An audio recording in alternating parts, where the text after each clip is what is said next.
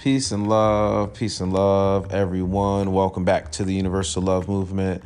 This is your host, Dr. Carl S. Moore, sending love and light, and uh, thank you for inviting me into your universe, the YOU, uh, as we strive and to become loving, living universal vibrations. So that's the the LUV in the Universal Love Movement. So I uh, to this episode is about emotional triggers, and I am I've been wanting to do this one for a while, but time and space haven't allowed me to. And in our society that we live in right now, I see less and less agency over our own uh, emotions or feelings, rather, and more and more of uh, it being controlled by whatever narrative is being promoted. Now, the narrative could very well be, and we're not saying it's false, it could very well be true or, or what have you, but the agency is uh, an interesting thing. So when we look at, you know, emotions, I, uh,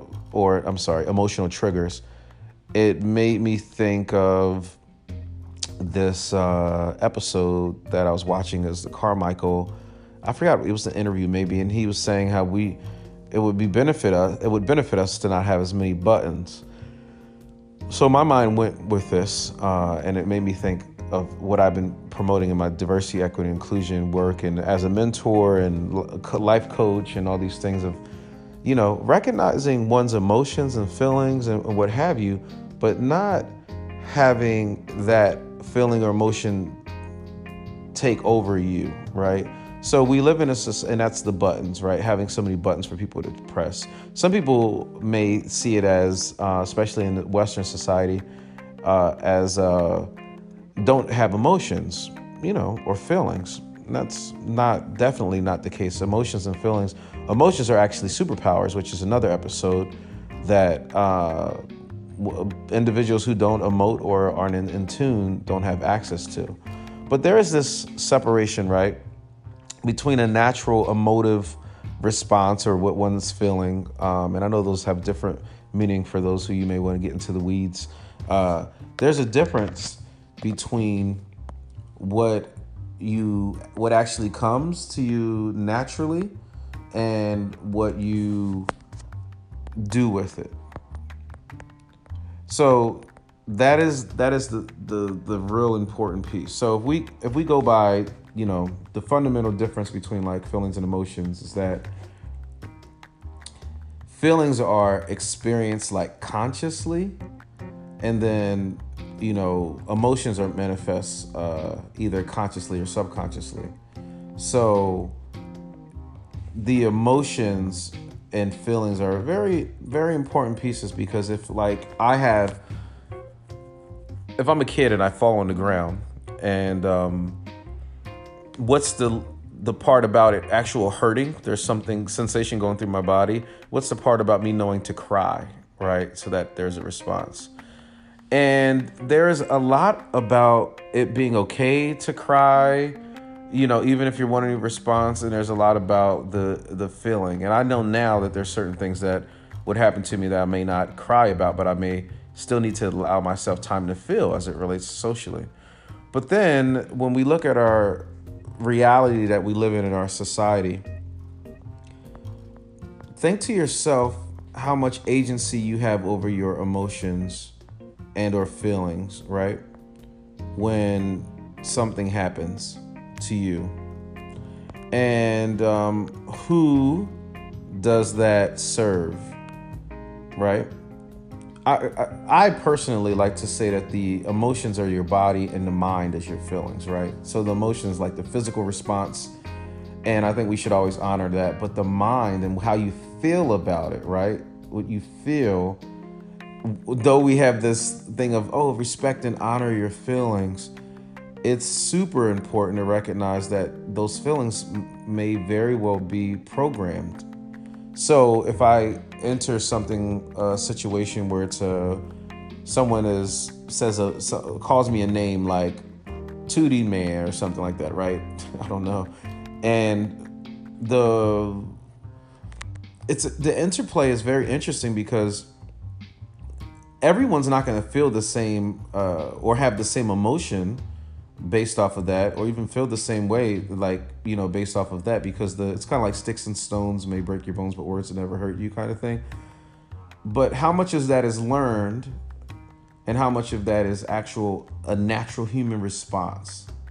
So i was just telling my daughter a week ago um, around uh, because she's she's in um, kindergarten and montessori program and you know, she's like, you know, but they were because she was at soccer actually, and you know, one of the little kids was in. I saw them kind of grappling, and you know, I don't save the day. I was kind of looking and went over there, talked to them afterwards, but she um said he called me names, and I'm like, ignore him.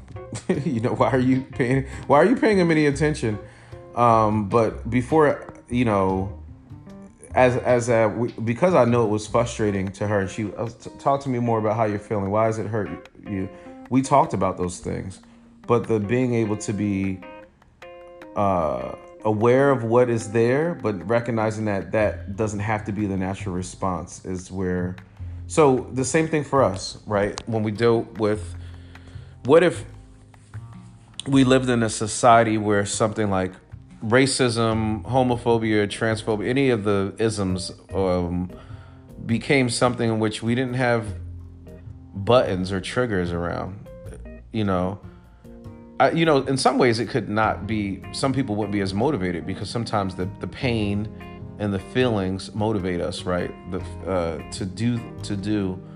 Uh, but what if we were to? I'm just I'm curious about what happens if we're able to notice things that are not necessarily uh, right or uh, uh, uh, or or not ideal treatment for us or others stand up for those things but not have those things take control of us you know unlike uncontrollable rage or uncontrollable buttons that triggers that we are constantly at the victim a victim to circumstance, right? So I think about walking around, and if you think about two different people, right? One person walks around and they have these triggers because, you know, if someone at the uh, calls them a name or does whatever or behaves in a certain way, you have that person, then they are not necessarily have agency over their own. So we talk about emotional intelligence or whatever, their own life, because anything can happen at a given time during the day from the the waiter, the waitress, to the person in line or what have you, and they could be triggered by so many different folks. Whereas another person could have more agency. It's not like they don't notice those things, uh, but they are in control or have more um, agency over how they would respond, right? So for me, that's the that's my wish or hope or and curiosity around what it would look like for us as people who are, you know, uh, dealing with uh, extreme you know, um, racial reckoning and social uh, heightened attention to social justice if the equation and reaction to these things were more um, recognizing the feeling in a deep way, right? We're not talking about just totally cerebral, but what we do with those feelings, right? Whether it's communicating them and then mobilizing and taking action where not reactive, but more responsive and proactive, right? Responsive to how we want to be uh, based off of our goals, you know, what's creative, our values and principles.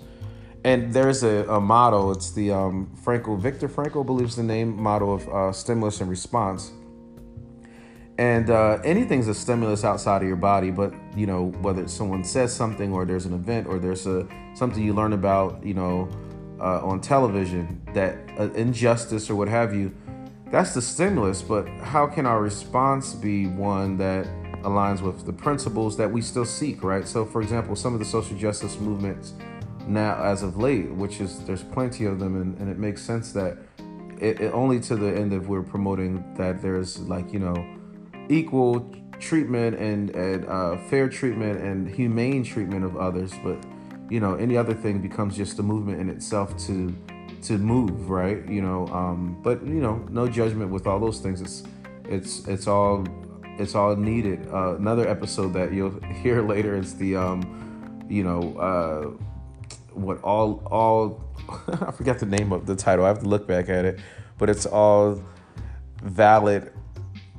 Oh, all the soldiers and all the soldiers and uh, branches in the battle. That's what it's called. but in any case, when we are going more towards whatever end, the feelings and the emotions can then be leveraged and utilized. One of the things that I used to mention a lot, but I don't mention as much anymore. But it's this bull and matador. Bull is very strong, a lot stronger than the matador. If you're thinking of Spanish bullfighting or whatever, what they wave red in front of the bull or anger it, right? And then, of course, the bull, in some instances, it wins, but through the anger. But in most cases, the probability at the is that the matador is going to win because of it has this. Uh, it, it, it has this bull, this creature run, operating off of emotion. So when I learned earlier in my life, like, you know, when you let your emotions become motion, right? That's the thing. And, it, and you know, it's a very slippery slope because some of the oppression is that, oh, don't have emotions. And my, what I'm saying with this is that have them, have emotions uh, more, right? Like recognize your emotions more, but the feelings, what you feel and what you think and cognitively recognize the subconscious uh, can be controlling. So you've been kind of, we could be told this is how you have to react when this happens versus this is how you want to react. And that sometimes just takes a pause, right? It takes a pause and recognizing what is there and what one wants to do. And is what one wants to do based off of one's principles, ego, or you know, so there's a there's a large piece with that. So when we say emotional triggers, or if I were to say something like, you know, consider not having as many buttons. So we're talking about because I've, as me as I'm a, I'm a black man, identified, you know, African American. The race black piece is very interesting as of late, but when it comes to how people are viewing me and what they think I should be angered and enraged about versus what what not, and if I were to walk around and people were to call me whatever kind of derogatory names that they feel, I would kind of feel like my daughter again, like I, I would, but with my mind, right? But in my daughter, she was like, "Are you serious? Are you are you really calling names? That doesn't." It, it, it would be almost a little comical, but not in a condescending way to the other person. But like, this is really happening as adults. It's one of those things of like, I don't know if you could relate to a situation where you're like, you squint your brow, and you're like, wow, that really happened. It's just very unfathomable. Now, when things like that happen to me, it becomes when something unfathomable happens or something that you feel is like beyond uh, or not on the frequency of maturity that you know we should all be at or whatever. It's just kind of just like uh. Now i usually don't get mad at those things. I'm just like a little bit more um, i'm not even disappointed. I don't have expectations for for folks but i'm more so noticing wow this is this is happening. But it's more of control over not over my um, of feelings or whatever I'm having at, the, at that moment or emotions, but not letting it linger to become something that I think it should be because I've seen on television that if someone calls me a name or says something that I should be mad. Now, I, it's not like I don't get mad or frustrated on things. I don't have my triggers, but the goal is to have agency because I notice the more agency that I have, the more in tune and less fearful I will be of having emotions. And then, you know, it's the more of the not letting those emotions become motion to a detrimental end to myself or others. So, this is uh, Dr. Carl S. Moore. This is the Universal Love Movement. We're inviting you to consider what emotional triggers you have, uh, especially as it relates to anything in life. Even when we're all green, if we were all green, and it's not, you know, uh, heavily charged with racial or uh, justice tied to one's um, identity group or socially constructed or not socially constructed so identity group, which many of them are constructed, and then we are told how to think about them. But how to how to see that and recognize it, but still move towards creating great outcomes for yourself and others if you so choose. Uh, for me, part of my existence is, is bound in the in promoting greater outcomes for others, right? The you know, so that people that may not have as much agency over their emotions and feelings or what have you, they don't they have a space where they don't have to be, think about it in that way or have as much agency. That's of course what we want to promote. But in the meantime, there's there's a a lot more of a gain that we can all individually have from being, you know, captains and you know, uh, of our ship, you know, uh, you know, gods, goddesses of our, our plight, you know, um, you know, managers of our destiny and what we're feeling and thinking. This is the Universal Love Movement, and I thank you for tuning in to another episode.